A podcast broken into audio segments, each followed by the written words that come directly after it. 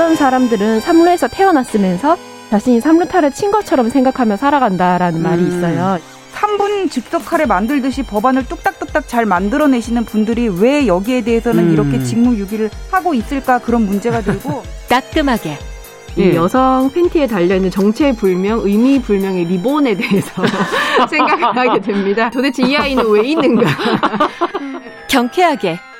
정말 그런가요? 외신도 당황한 거죠. 이 사건을 보고. 예. 도대체 한국에서 무슨 일이 벌어지고 있는 거냐. 음. 이거 한국의 성보수주의 때문 아니냐. 할 말은 하면서 같이 고민해보면 고민해보겠습니다. 세상을 보는 따뜻한 시선, 정용실의 뉴스 브런치. 네, 정영실의 뉴스 브런치 듣고 계신 지금 시각 열한 시 삼십일 분입니다. 이번에는 필환경 시대를 맞아서 기후변화의 심각성을 되새기고 환경 이슈를 좀 살펴보겠습니다. 환경하자.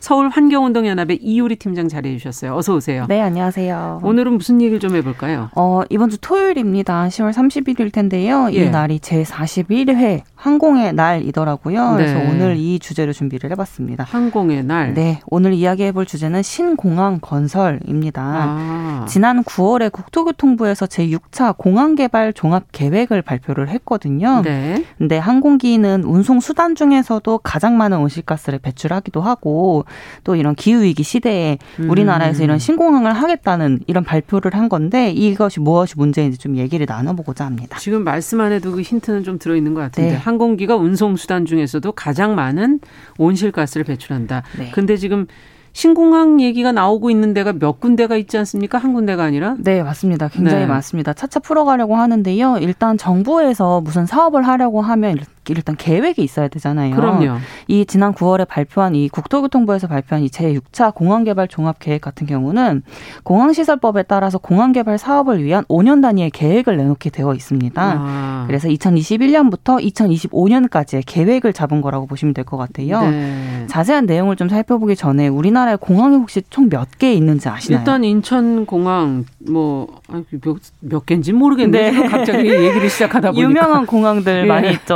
한 뭐, 번은 이용해 봤습니다. 예, 김포, 인천, 제주, 뭐 네. 어, 김해, 김해, 뭐, 네, 네, 이렇게 있으실 네. 이렇게 있을 것 같아요. 물론 군 군이 사용하는 공항까지 포함을 하면 더 많겠지만 음. 민간 중심으로 한번 말씀을 드리겠습니다. 일단은 말씀하신 것처럼 뭐 김포, 인천, 제주가 좀 유명한 것 같고요. 제일 많이 가시죠. 네. 예. 민과 군이 또 겸용을 하는 거, 공항을 합해가지고 우리나라에 총 몇 개의 공항이 있나 살펴보면 음. 현재는 총 열다섯 개의 공항이 있습니다. 열다섯 개. 한 번 더 질문을 드려볼게요. 일단 이 열다섯 개 공항 중에 작년 이천이십 년 기준으로 적자를 기록한 공항 개수는 어떻게 될까요? 적자를 기록한 건 거의 대부분 아니에요? 네. 네, 맞습니다. 뭐 인천, 김포, 뭐 네. 제주 빼면 적자이지 않을까라고 생각이 될 것 같아요. 음. 물론 코로나십구라는 감염병도 있긴 했지만 이게 특수한 적자라기보다는 사실 만성 적자로 빠져 있는 공항이 총 열세 개.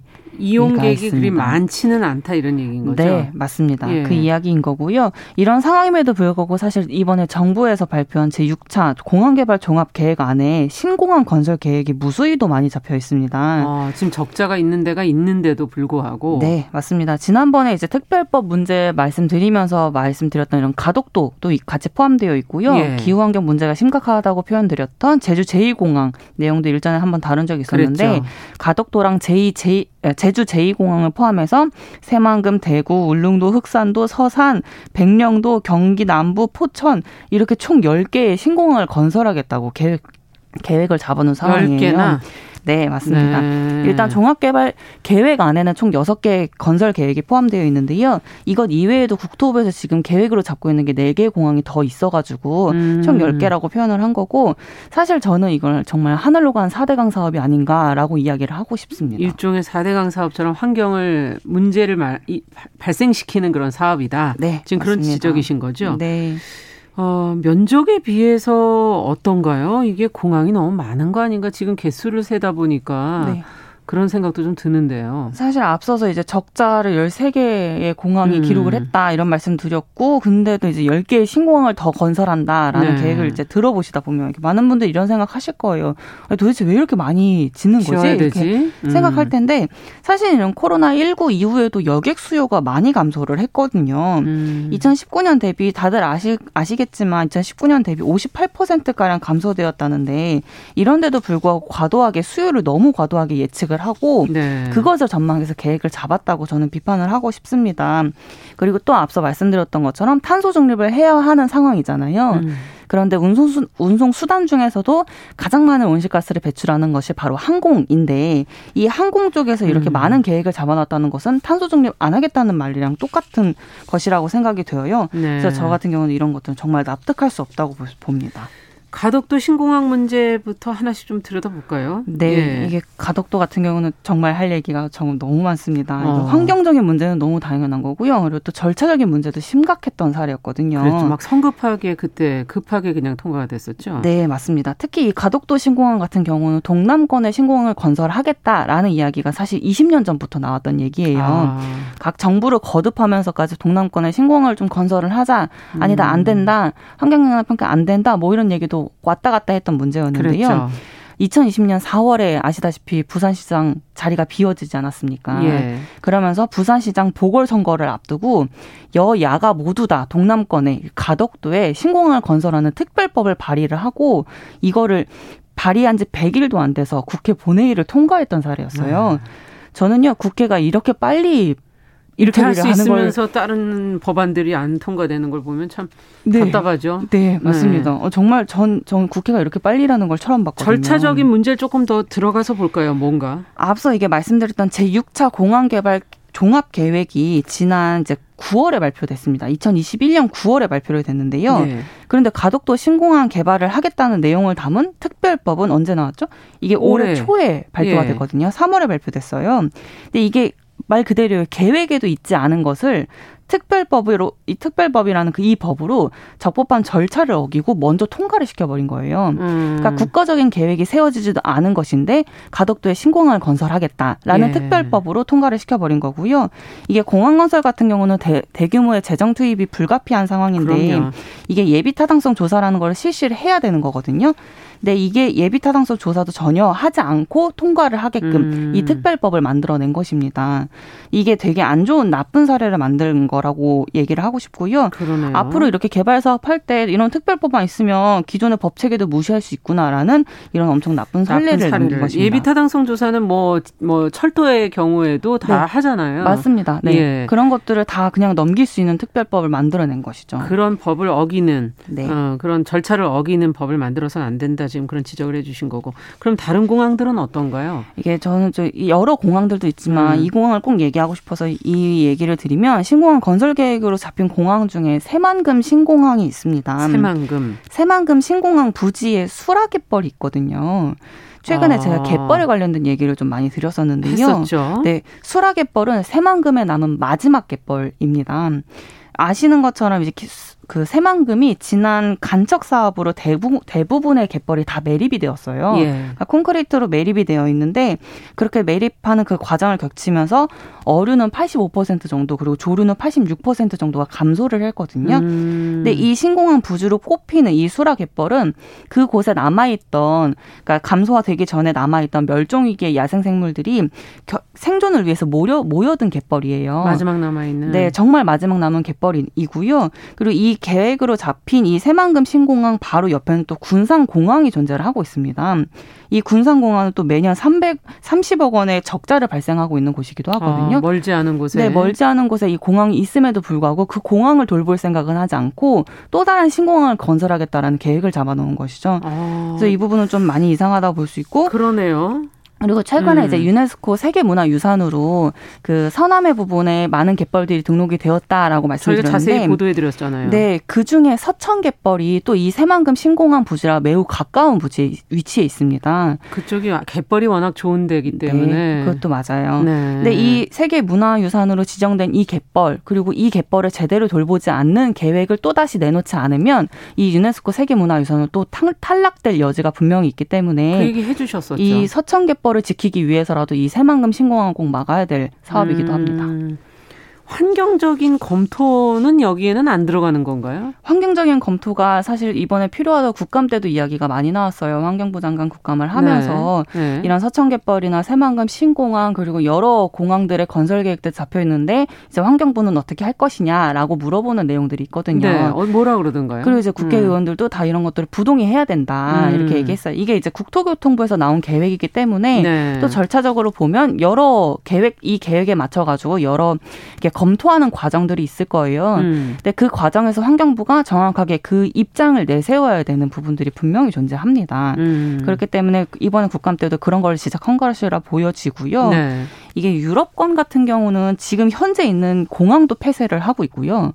하던 공항, 네, 쓰던 공항도 쓰던 공항도 폐쇄를 하고 있고 아. 또 공항에 이 활주로 하나만 늘려달라라는 이런 건설 계획도 자국민의 생명권과 직결되어 있는 이런 기후위기 문제가 있기 때문에 이런 거는 위헌 판결이다라고 하면서 위헌적인 음. 판결을 내리고 있어요. 이건 위헌이다라고 하면서. 근데 반면 한국은 더 많은 공항을 짓겠다. 또, 또 다른 토건을 해야 된다라고 하면서 대규모 개발하겠다라는 것들을 계획으로 내놓은 것이죠. 음. 이건 사실 이렇게 탄소 중립하겠다라고 정부가 많은 이야기를 하고 있는데 그것과 반면에는 이렇게 탄소 중립을 하지 못하는 역행을 하는 네. 이런 계획들이 자꾸 잡혀 있어서 사실 많이 속상합니다. 네.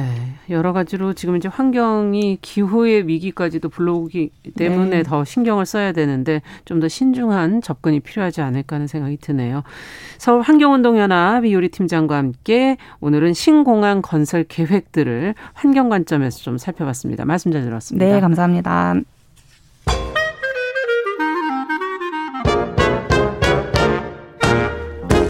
모두가 행복한 미래 정용실의 뉴스 브런치.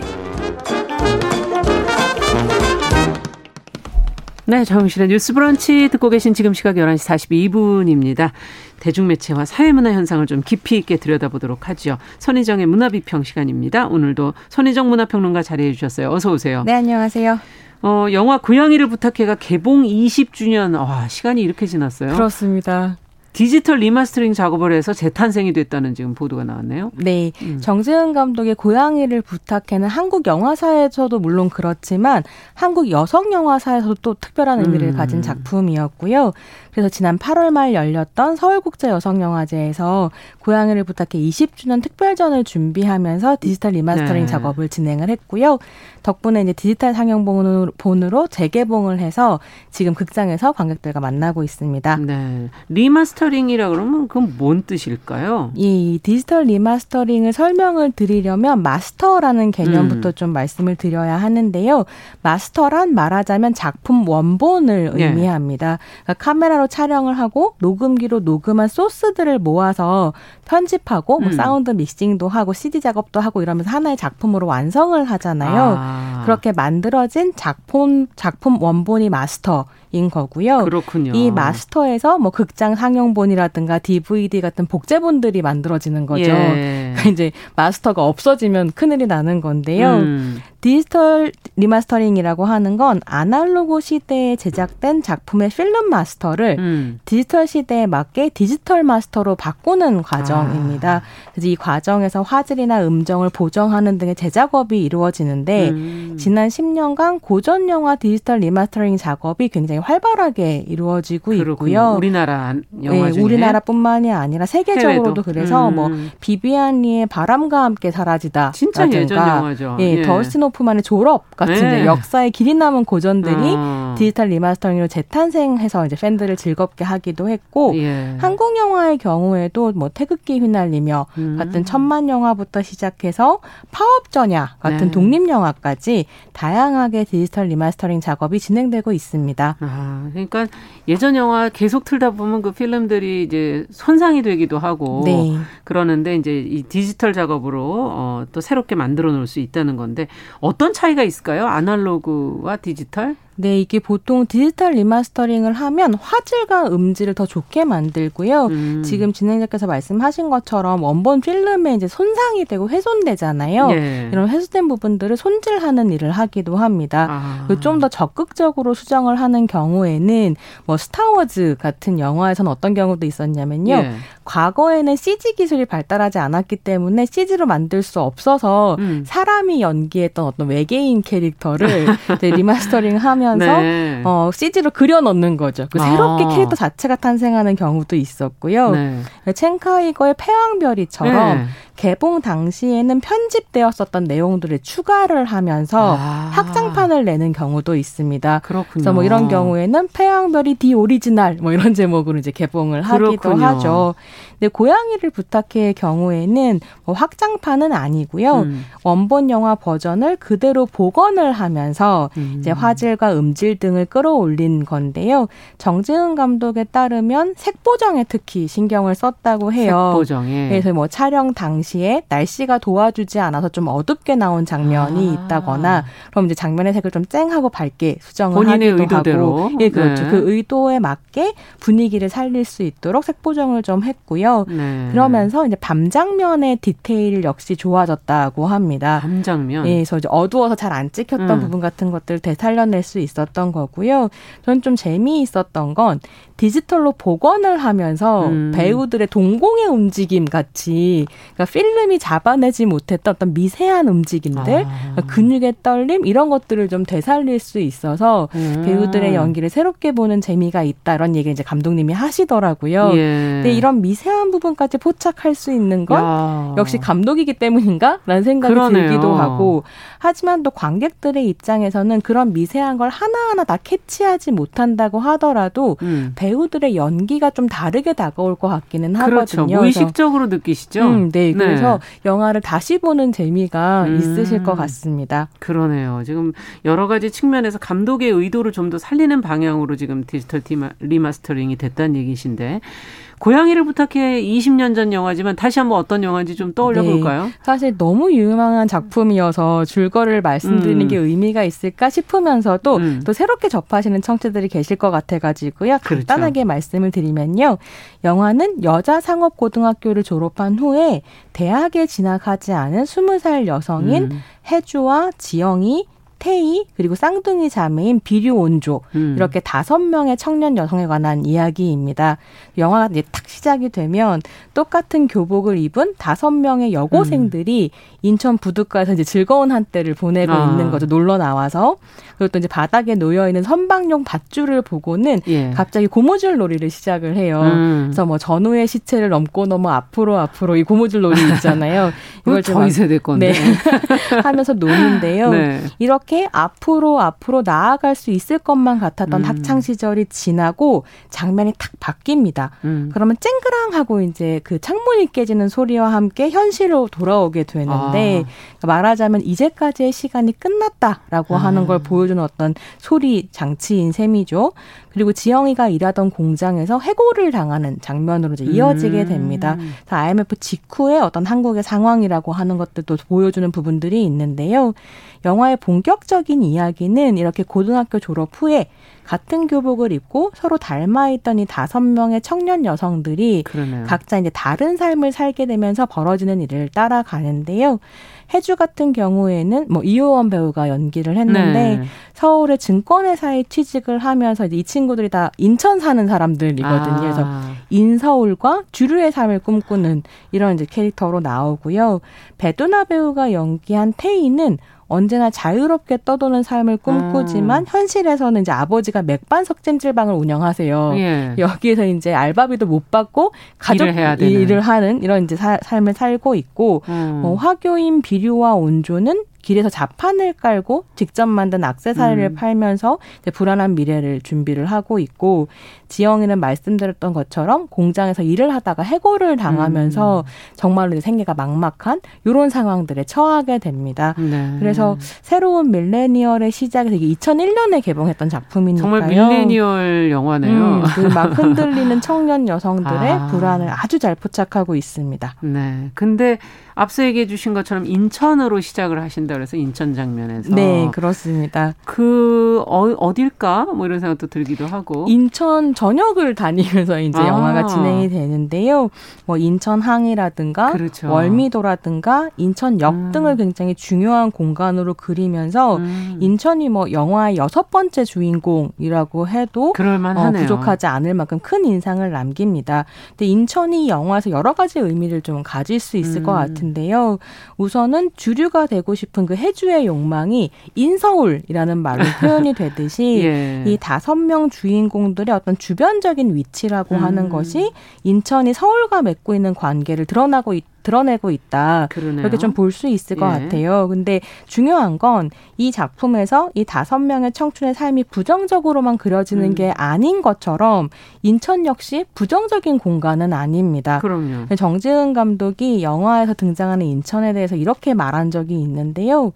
우울하고 비관적인 주변이 아니라 음. 생성하고 움직이는 도시 자체로서 이제 열려있는 어떤 공간이라고 음. 이제 얘기를 하거든요. 그러니까 어떻게 보면 이 작품을 보고 인천을 주변적인 공간이라고만 음. 해석하는 것은 서울 중심적인 사고방식이 그것도, 만들어낸 예. 편견일 수도 있는 거죠. 아. 그래서 이 생성하고 움직이는 시공간이라는 점이 한편으로는 이 다섯 명의 캐릭터가 가지고 있는 어떤 역동성하고도 연결되는 굉장히 흥미로운 부분들이 있습니다. 네, 청춘과 연결된 어떤 장소로서 인천을 얘기를 해주셨는데 정말 세월이 빠르군요. 거기 아이엠에프 얘기가 벌써 이십 년이 훨씬 지난 얘기라는 네, 거잖아요. 네, 그렇습니다. 이야, 참...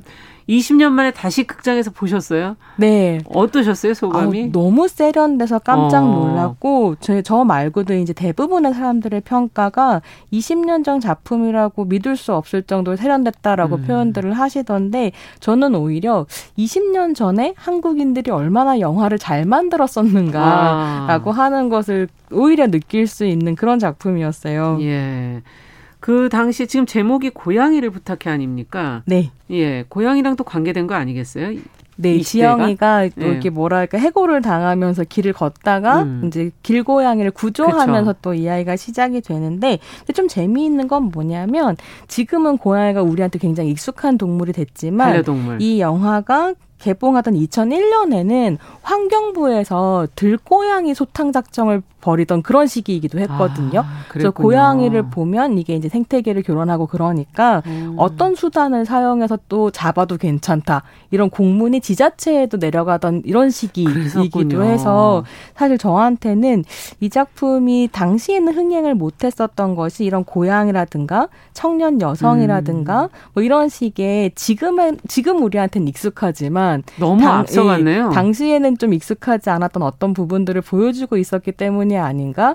그래서 정말 너무 앞서간 영화라는 생각이 좀 들더라고요. 예. 근데 그랬을 때 정대현 감독이 그런 얘기를 했었는데 이 인천 고양이 스무 살 여성이라고 하는 음. 이 존재들이 한편으로는 다 경계성을 보여주는 음. 존재들이라는 거예요. 음. 그래서 이 고양이도 들고양이냐 집고양이냐 하는 경계에서 계속 왔다 갔다 하는 존재이고 그렇죠. 스무 살 여성들도 어, 뭐 아직 성인이 되지 않은 미성년과 음. 성인 사이에서 그 경계에 있는 어떤 그렇죠. 존재들이고 그래서 이런 불안한 감각이라고 아. 하는 것들이 한편으로는 너무 빨리 온 것이기도 하면서 그러니까 이천이십일 년에 엠지 세대 관객들에게도 음. 어필하는 이런 이게 뭐랄까요 초시세월적인 어떤 네. 감성을 가지고 있구나 이런 생각이 좀 들기도 지금 했습니다. 지금 말씀해 주신 그런 어떤 경계의 존재들이 가지는 그런 불안 그게 지금 청년들이 도리어 더 느끼고 있는 네. 그 불안감.